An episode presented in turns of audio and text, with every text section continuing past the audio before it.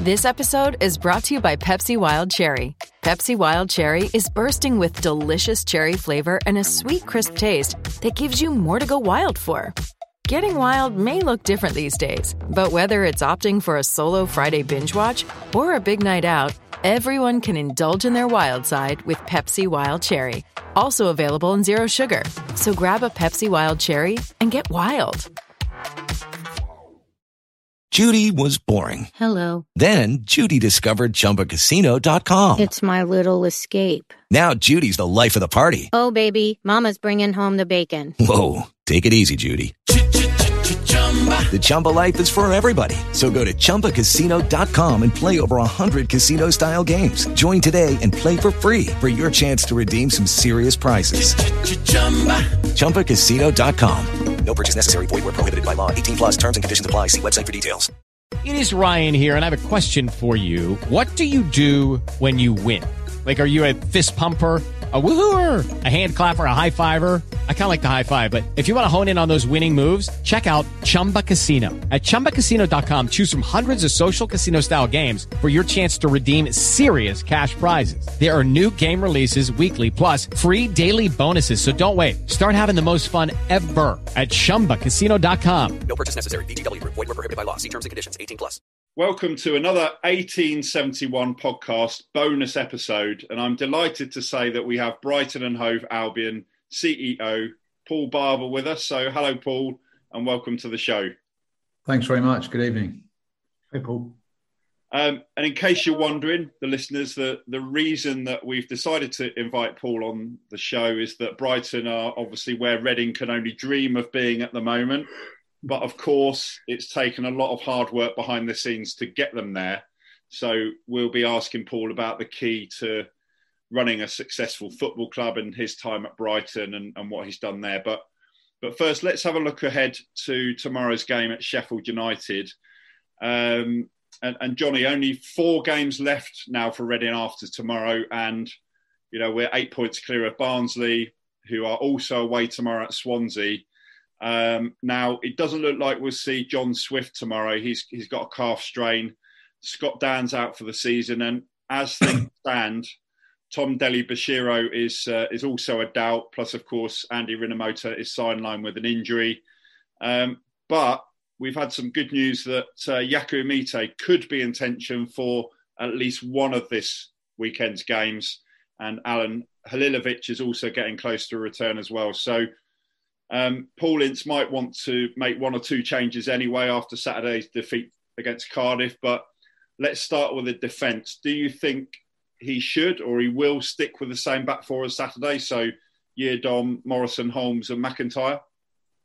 No, I think he's got to bring back Baba Rahman, proper left back. No, no offense to Tom because he's a good player, but he's been playing that position. Um, and you know, we need, we need. He's there. He's a good player. He's been on the bench. He should be fit to play. Um, you know, that's that's. You need players in the proper positions. Call me old-fashioned. Left back's the left back. You know, Tom Tom's done well filling in, but you know, that's we need to look ahead. Uh, and obviously, with with Swift looking like he'll he'll be out tomorrow. Uh, what about the, if you like, the deep midfield roles? Do you think he'll go with Drinkwater and Laurent again, or could there be a reshuffle? Well, in my, I, I think personally, I'd put Tom Mack in alongside Drinkwater and then push Josh Laurent forward, playing playing Swifty's role, or or you know, and then leaving Tom Ince out wide, and then Junior Hoilett on the left. That would be my my thinking, but I'm not a football manager. so, um, if John Swift, as it looks like it, isn't going to play, um, there, there was a thought that he might be on the on the bench, but it certainly doesn't look like he'll start. Um, so, regardless of, of how he reshuffles it, um, who else do you think might might come in? Do you think um, do, do, you think it would just be that that reshuffle, like you said, with Baba Rahman, or do you think Ovie Ejaria or Femi Azeez could could come in possibly? Possibly, I, I, I you know, I said there with Hoilett coming on the left. I, I think he's more consistent, um, and you know, maybe Tom Ince might play central. Yeah, uh, who knows? Um, he's going to play because his dad's the manager. So, you know, it's it's so hard to pick. And Femi Azeez hasn't really had a run in the team. Um, there's there's so many different options, but that if, if if I was picking a team, that's what I'd be thinking. You know. So who who takes the the John Swift role then in in your view? Josh Laurent, I actually would do that because he's he's yeah. mentioned to him about playing, you know, playing attacking, and that's let him let him let him have his rein, let him go for it. You know, we, yeah, it's a kind of a apology. I think my little one in the background there just going to bed. So, um, you know, it's to me, it's a it's a freebie. I think no one's expecting us to get a result against them tomorrow. So let's go for it. Play something different. Go for go for a game. Go for a win. I don't think sitting back and hoping we're going to get a draw is going to work. So you know that's yeah. my, my view on it.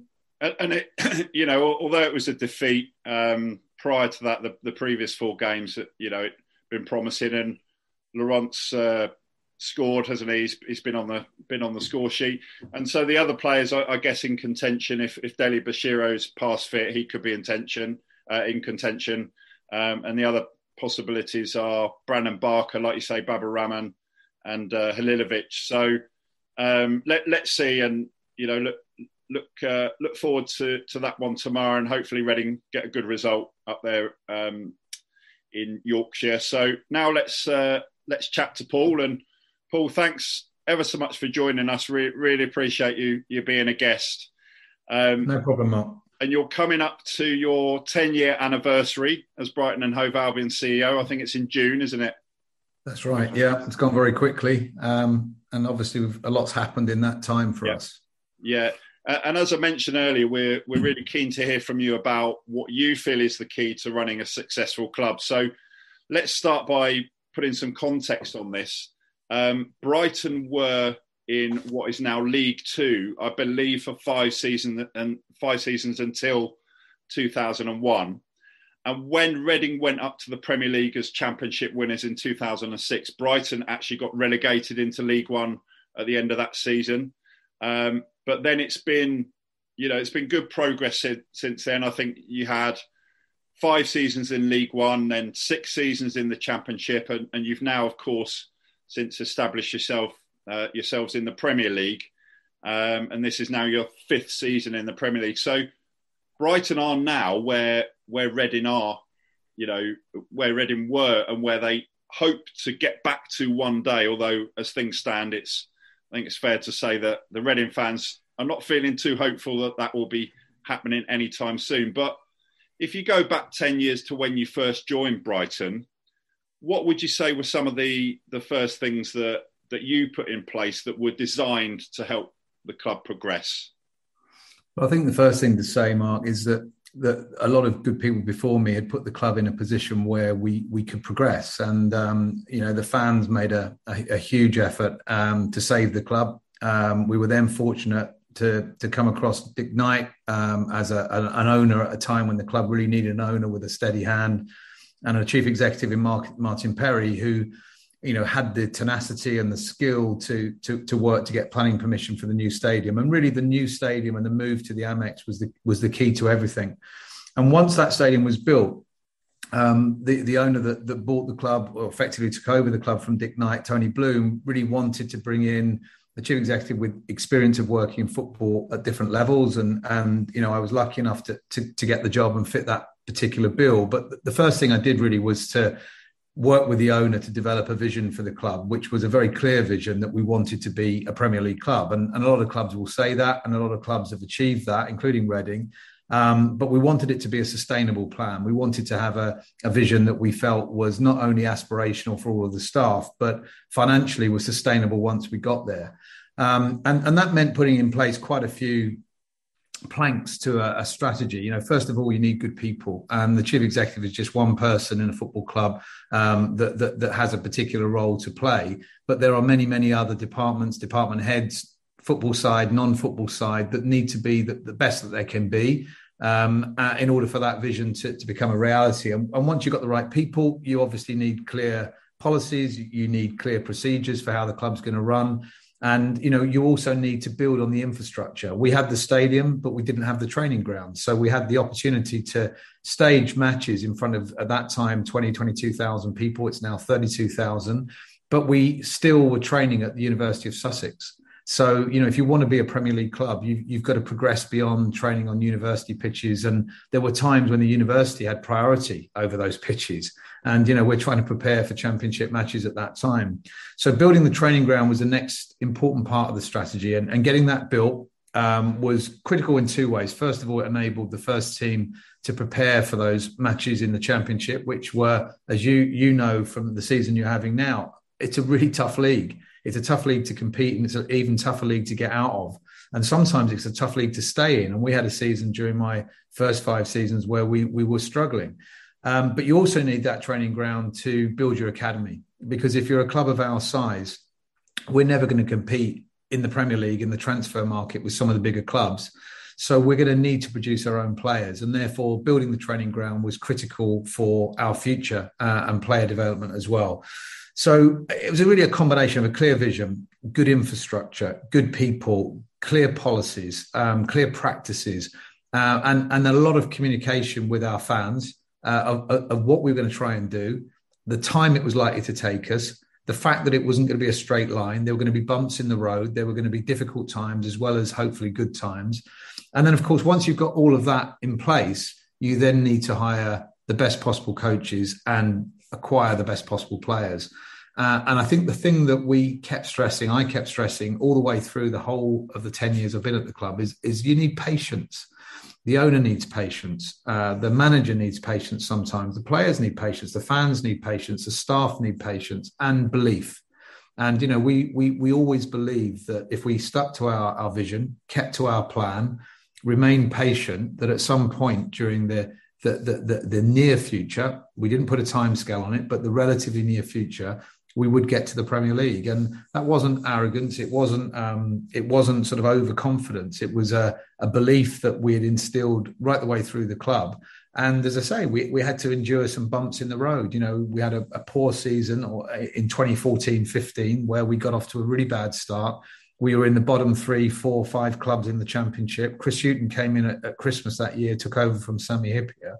And Chris immediately said, Look, I need patience here you know, I need to be able to steady this ship, get us and keep us in the championship, and then during the summer that follows, we can we can rebuild and we can then move forward again t- towards the vision. And if you remember the following season in 15 16, um, we, we missed out on promotion to the Premier League on goal difference. We then had a, uh, an unfortunate playoff experience where we, we lost that, that season's playoffs at the semi final stage to Sheffield Wednesday. Um, but the following season, we were promoted automatically. And, you know, that was the culmination, you know, for me initially of half a decade's work at the club, but not just me, a, a huge number of people that, that really did put their heart and soul into it. So, unfortunately, there's no easy way to run a football club, no easy way to get a football club to the to the level that you want to play at, and and there's definitely no easy way once you get to the Premier League of staying there. Um, it does require a huge amount of hard work from a lot of people. Yeah, well, I, was going to ask you about that. I mean, you're obviously now, it's fair to say, an established Premier League club and, and done absolutely brilliantly in, in that time. And, and, and possibly, I, I, don't know, maybe you feel like you've exceeded some expectations of, of how well you've done in some of those seasons. Um, and you touched on it there. Reading have, have, managed two seasons in the Premier League. Then they went down, went back up into the Premier League 10 years ago, but only managed one season, second time round. Um, what do you think some of the the key factors? And it might be a really difficult question to answer, but what do you think have, have been some of the the key elements in Brighton becoming an, an established Premier League club? Yeah, I mean, I think you know we're, always nervous about that word mark, to be honest, because I think when you're a club of our size, you know, you're, you're, you're never far away from a difficult run in the Premier League. I mean, we've just come off the back of of, of you know five six straight defeats and then a draw at home to Norwich in a game that people expect us to win, and then you go away to Arsenal, perform exceptionally well in a game when people probably expect you to, to come away with nothing and get three points. And, you know, the Premier League can be a bit like that sometimes. It's unforgiving, it's unrelenting, and, and at times it's quite brutal. So, established is one of those words that we always kind of, you know, you, you feel slightly uncomfortable when, when you talk about us in that context because you, I think as soon as you get comfortable in the Premier League, you're in trouble frankly. Um, you know, it's different if you're Manchester United or Tottenham or Liverpool or Arsenal or Chelsea. You know, Manchester City, obviously. You know, they I think can genuinely call themselves established Premier League clubs that are probably going nowhere other than top six at the at the, at the worst. You know, in our case, we you know our, our record points total in the Premier League is 41 and you know the, the often quoted number to survive is 40 so you know if that's our best 41 and 40 is really where you need to get to survive every season we've still got a lot of work to do to, to move away from one of those clubs that's always going to be vulnerable to a more established premier league club that that hopefully can look up rather than down this season, you know, we've been in the top half of the, of the table more than we've been in the bottom half, which has been fantastic. But then you go on that incredibly bad run, which wasn't about performance. Performance levels during most of the last run, you know, we, we bad run we had were, were, were, decent. We played at Burnley at home and we, we weren't good and, and deservedly got beaten. But in the other games that we lost in that bad run, we actually were probably the better side in at least half the games and certainly deserved something out of the others. So you know, it can happen. Um, but I think the key to it has has been the owners' um, constant support. I, I, think that's been critical, um, not just financially, but also morally. Um, you know, he's always there when we're going through a tough time and never loses the faith, never loses the faith in, in, in most importantly, the staff and, and me and the manager, um, but also in, in, in the players. And, you know, players are in or out in form. You know, sometimes the best players are out of form. And again, a club of our size, we need all of our best players to be in form most of the time if, if we're going to be successful. And we need everybody in the squad to, to, to put in the right shift when, when they come in. And we've been really um, very, very consistent in the Premier League, achieving you know good things with with with with our squad. The players' attitude's been fantastic. We've never given up, even in the bad runs. And you know, in Chris Hughton, first uh, and foremost, we had an excellent manager who knew his way around the league, both at Championship and Premier League level. And then latterly with Graham Potter, who is a very different coach, an innovative coach, a young coach, a relatively inexperienced coach, obviously at Premier League level. Um, and again, even when we've been on the bad runs, the owner's been there to, to, back us. And Tony Bloom's support has been critical all the way through from the day he walked into the club. Uh, I got two more questions, and I'm going to uh, let let Johnny um, jump in. Um, you, uh, you touched on it previously. One of the gripes I think the Reading fans have currently is what they feel is a lack of communication, and if you like, a separation between the way the club is being run and and the fans. You know, the fans feel that they don't really know what's what's going on. They don't hear from from the club. How important is it to you that the club communicates with with your fans and makes your fans and the community, a, a, you know, a key part, not just an important part, but a key part of the club? It's absolutely vital. I mean, first of all, as I said earlier, the fans saved this club. Um, so, at the very least, they deserve the respect of, of knowing exactly what, what's going on. And in, in the events that led up to the club having to be saved, I think the communication between the club at that time, the owners at that time, and the fans was was poor to non-existent. And, and when it happened, it, it, just simply wasn't the sort of things that the fans needed to hear or wanted to hear. They they needed more information about what was going on. So we've had a policy right from from day one of, of being open and communicative. And indeed, in my first week in the club, I can remember meeting a fans group and saying, "Look, unfortunately, you're not always going to like what I have to say." You know, but I'll always be honest with you and I'll always communicate our, our decisions. And sometimes you won't like our decisions, and sometimes you'll feel that, you know, they're not fan friendly or they're they're not, you know, the way the club used to be. Because I think when you're playing a converted athletic stadium in front of five six thousand people you you can you can have a, a, football club that is quite different to what it has to look like when you're in the Premier League, where the profile is greater, the scrutiny is greater, the crowds are bigger, uh, the security is different. You know, inevitably, if you want to play at the top level, the club has to evolve and change. But what we've been really careful to do is make sure that we've communicated the changes that we have had to make really carefully all all the way through. And there have been times when our fans have, have, have hated us or me particularly because I'm obviously seen as the as as the person making those decisions but we've never shied away from answering the critics and never shied away from answering the criticism. And you know sometimes it's reasonable entirely reasonable and we we've, we've made mistakes. We're not we're not perfect. We, we will make mistakes and we've had to correct those. Sometimes the fans think we've made a mistake but, but actually we haven't. We've had to do something that we felt was right for the for the club and there have been other times when it's been in between, you know, where we've taken a decision on a policy that the fans either like or don't like, but we felt it was right at the time and we've either evolved it or modified it or changed it. But the the key and the consistent thing all the way through is that we we we constantly speak to fans and we hold five, six, seven fans forums a year. We do them face to face. We did them all the way through lockdown, even though we couldn't meet face to face. We did them on Zoom. Um, I do a regular program column. You know, again, some people won't read it because who wants to hear from the chief executive? They'd rather hear from the manager, and, and they do hear from him as well.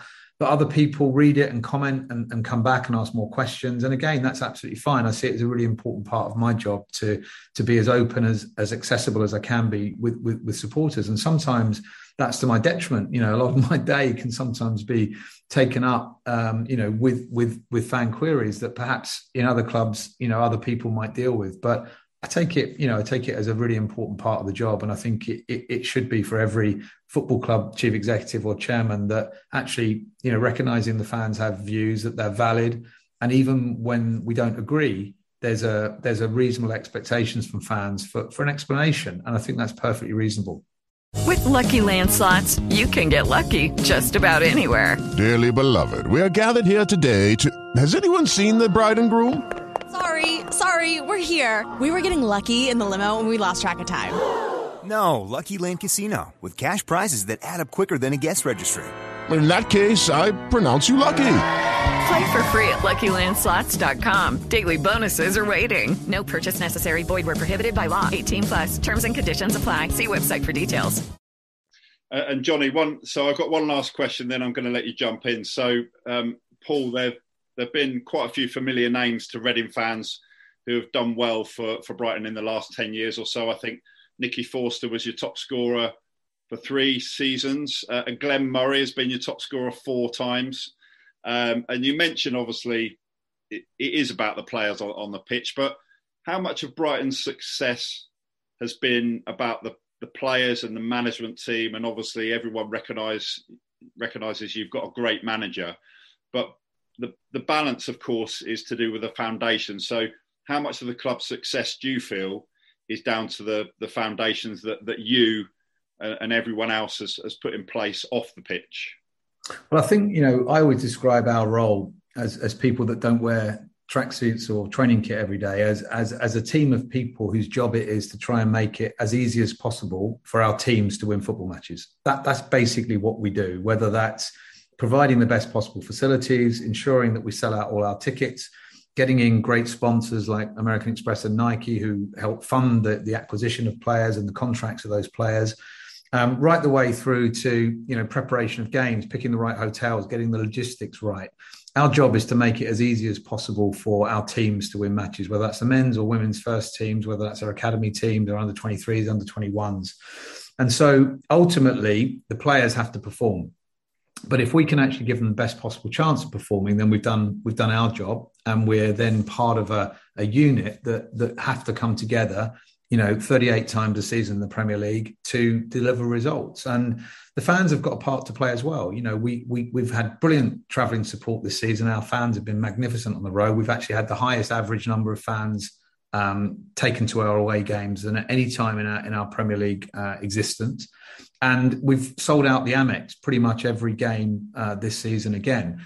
And that's, you know, we've had great support there, despite the fact our home form hasn't been what we would hope it would be. And, and we've not picked up as many points at home. So at the end of the day, the players have to perform and the coaches have to prepare them to, to, to perform and pick the best possible side for the opposition but it's a team effort. It's a team effort on and off the field. And, you know, when we lose, we have to take responsibility that we've all uh, had a part in that loss. And when we win, you know, I'd like to think that all of the staff have, have, have, played a part in that win as well. So, you know, that's the way we've built the club. We remunerate our staff to that effect as well. So when we uh, when we get promoted, all of our staff shared in, in a bonus that season. When we stayed in the Premier League, we made sure all of our staff shared in, in the retention as well. So, you know, we've been really lucky all the way along that, that our staff have bought into that concept and the players are delighted that, that they share in some of that success as well.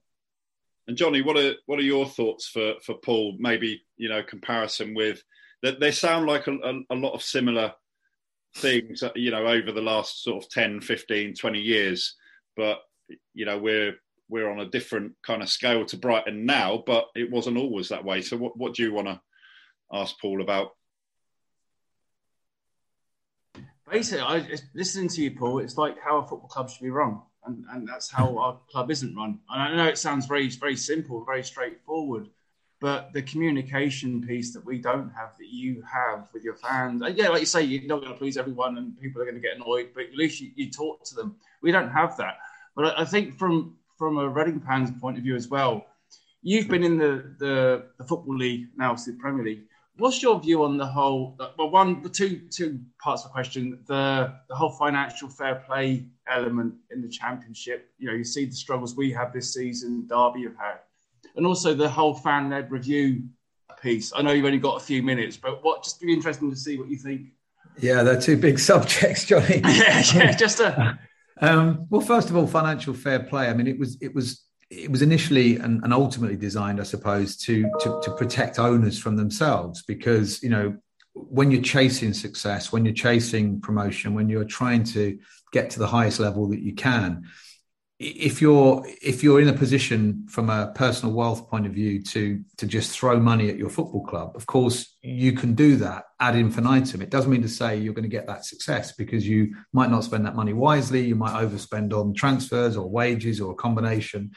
And so originally it was designed to first of all you know protect clubs and and and and, and protect owners from themselves and secondly, it was designed to try and establish some kind of competitive balance within the league to ensure that the very biggest clubs um, couldn't run away with things and, and simply become a, a, procession for promotion every year.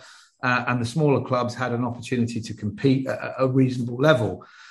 And the downside of it all, of course, is, is that you know some owners um, you know can and do want to invest in their football clubs over and above what the limits are and get frustrated that they can't do that. And and then the thing starts to wobble a little bit because rule changes get brought in and there are amendments and suddenly you know what seemed like a good idea suddenly becomes a, a you know an idea that not everyone loves anymore. So financial fair play in principle is a good thing because the most important thing for any community across the country is that the football club that represents it is there and it's sustainable and that everyone can continue to enjoy it for generations. And you know clubs do so much good work in the community way way and above just you know playing matches uh, every week. We all know that. Um, and and therefore when a club is lost the impact on the community is massive. So the, the idea behind FFP, uh, whether it's at Championship or EFL level or Premier League level or UEFA level, is the right thing. I'm not sure yet that the balances are, are quite right. And of course, when you get into into the Premier League, you know there is this massive cliff edge between you know what we can generate in terms of revenue in the Premier League, and if you get relegated, the impact on the club. And no matter how hard you try with player contracts and put in the right clauses to protect you, there is still this horrible cliff edge that that that literally clubs that that fall out of the Premier League into the Championship have to manage.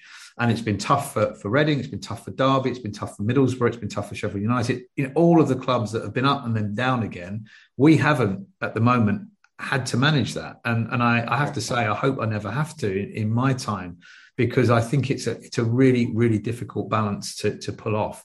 Um, and and still we haven't got it right. And you know there are talks going on, you know, within the Premier League and, and the EFL at the moment to try and find a way to to prevent this cliff edge becoming so uh, dramatically large. It is already large enough that clubs are put in jeopardy because of it. And of course, the problem you've got is when you get into the Premier League, if you don't invest in in, in yeah. better players and a better squad, you get relegated. If you do invest in better players and a better squad and get it wrong and get relegated, then the cost of that and the impact of that is enormous. So it, it's really difficult. You know, you can't get promoted and not invest because if you do, then you can potentially become a yo-yo club, and fans don't always appreciate that, and, and understandably so. Um, but at the same time, putting owners and their own family businesses or wealth or whatever it may be at risk as well in order to compete is something that has to be regulated in some way because otherwise there is there are no controls and it can then become a, a an even worse scenario. Johnny? Well, I, I, yeah, no, I was going to say, uh, as a CEO, how horrible must it be to have to sack a manager? Because you've had some good managers at Brighton, like you've had Chris there and Graham now. When do you where do you get to a point and go like you know Reading had a revolving door of managers the last few years. You know, it, it, seems very random that we you know we're getting people in from here, there, and everywhere. Where do you get to a point and go, okay, this is not working anymore. We have to make a change. How hard is that decision? It's really difficult. Um, it's difficult in any club, and you know I've been lucky enough to work, you know, at Spurs and and, and in Vancouver uh, with in MLS as well, and and and also with the FA with, with England where we've made managerial changes. So first of all, it's the toughest decision you ever have to make, whether you're whether it's a manager or another member of staff. If you're making a decision on someone's career and and potentially finishing it for that period, it, it, it's not easy at all, and and certainly none, none of us look forward to making that decision. In our club, um, the chairman is is very open with the fans about the ultimate decision to hire or or release a manager is always his. You know, I, I, can have a view, and I do have a view, and he'll ask me for a view, and I'll I'll I'll give my view. But ultimately, in our club, it's the chairman's decision. He's the owner. He he has to take those big calls ultimately, and he will always see the manager personally. If if we're letting a manager go, he will always see him personally. I'll I'll usually be there. Um, and and I'll deal with the situation afterwards. But but the, again, our chairman is very, very adamant that, that that's something he must do.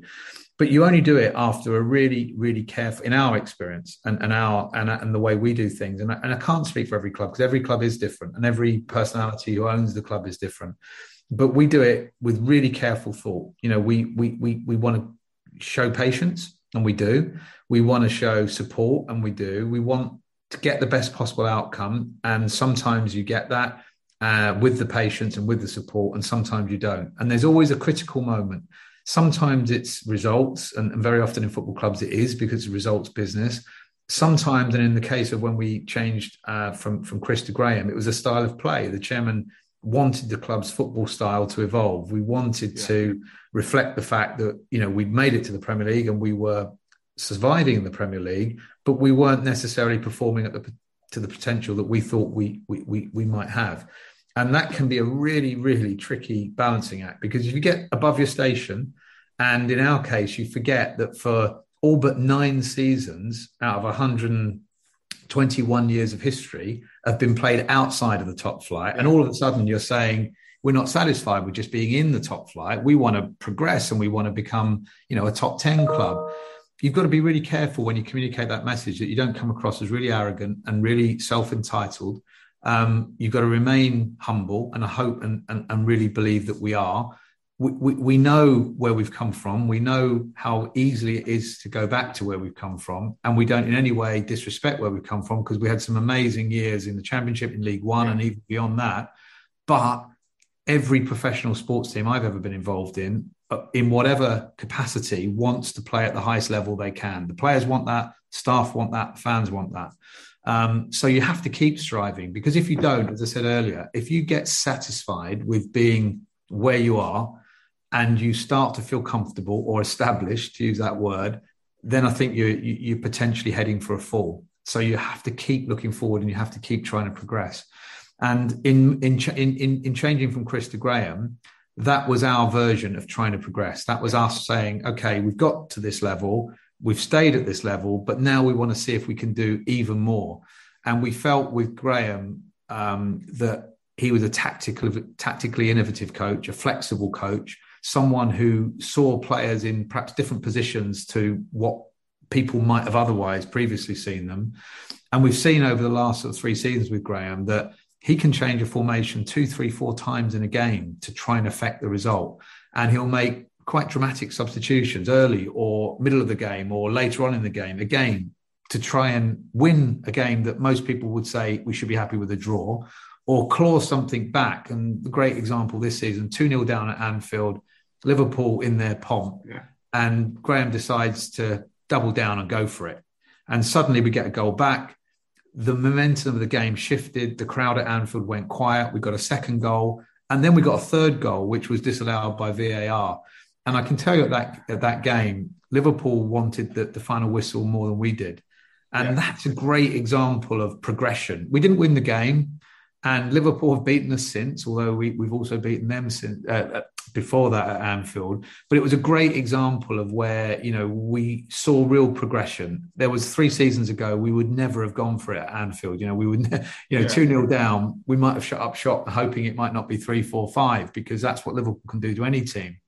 But yeah. you know, we saw us come back and we got the point. It was a great day for me in my ten years at Brighton. It was one of the best days of, of my career here. You know, because we really took the game to one of the world's best teams in their backyard and got a result.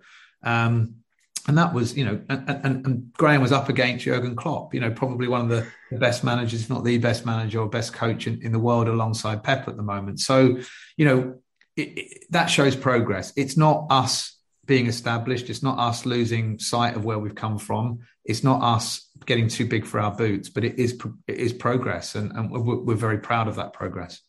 Paul, we've we've got a couple of minutes left. I do have one final question talking about managers. Um, now, we, we, mentioned about the communication, and it might just be a communication thing, but the Reading fans, the, the general feeling is that there doesn't seem to be a strategy in place for selecting a new manager what you know how important is that to have a strategy and, and to actually think carefully about the type of manager you, you want? And you talked about it with with graham potter. Um, do you have a strategy for for selecting managers? Do you have a strategy for selecting players? You know how, how does that work? Yeah we do. Um, i mean we we put as much thought into future managers and coaches as we do future players. So at any one time, we we we have a, a list of, of, of managers or coaches that we would go to if you know we lost Graham for any reason. And and you know the the one downside of being a relatively small club in the Premier League with a, a relatively um, young and, and, and engaging and in, constantly improving manager is that other clubs start looking at your constantly improving, engaging and, and um, young manager. And so you have to have a backup plan if you're us, because at some point you know, Graham is going to want to progress his career beyond us. Even if we were to achieve our vision of, of becoming a top 10 Premier League club in, in, in the next three, four, five years, whenever that may be, Graham may get a better offer or a bigger offer before them. So we've got to be prepared for that. So we we're constantly looking at, at young talented coaches, not just in this country but overseas, and we're constantly looking at young players and players that are in our um, segment of the market um, in, in, the recruitment side and and putting a lot of effort into that. It's not just about you know the performance of a manager or, or, a coach or a player. It's about their character. It's about the way they conduct their lives. It's about um, understanding what uh, what their career has, uh, what's been achieved in their career to date, and what their aspirations are. And then that's even before you start looking at the financials. You know, can you afford them? Can you attract them? Can you afford to pay them? What are they looking to to achieve? Would they come to us? You know, are they waiting for an even bigger club to come along? And it's the same with managers. You know, not every manager would want to come to us, um, and not every not every player would want to come to us. So we also have to be realistic about who, who we can attract, when we can attract them. And in Graham Potter, you know, Graham had done a fantastic job in Sweden uh, had started to do a really good job at Swansea, and we'd been tracking him at that point for about four seasons. So we were very aware of the progress that he was made he was making. Uh, we were aware of his character. We knew the sort of people that he he had in his group, his, his assistants, and the people that we've since hired. Um, and we really liked everything about the way he was humble, communicative, very down to earth. What you see is what you get. No ego, low ego, no ego um, and a particular uh, way of playing football that we really liked, and particularly the flexibility and the willingness and the desire to use young players. All of these things play into that strategy I talked about, where the academy is important and bringing through our own young players so we can compete. Um, being a little bit smarter than perhaps some of the bigger clubs in the Premier League, not smarter as in you know, academically smart, but just being a little bit more nimble sometimes, being prepared to take a few more risks or going to markets that they might not want to sort of look for players in.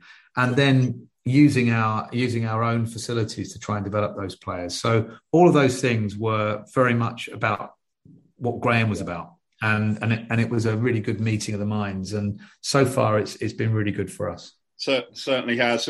Uh, well, Paul, thanks ever so much for for joining us. Been fantastic to have you on. Really, really appreciate it. And uh, we have another episode tomorrow with Ibrahim Sonko as our special guest. So join us anytime from 6:30 p.m. tomorrow if you can. And all that leads me to say is, come on, you R's, and and Brighton.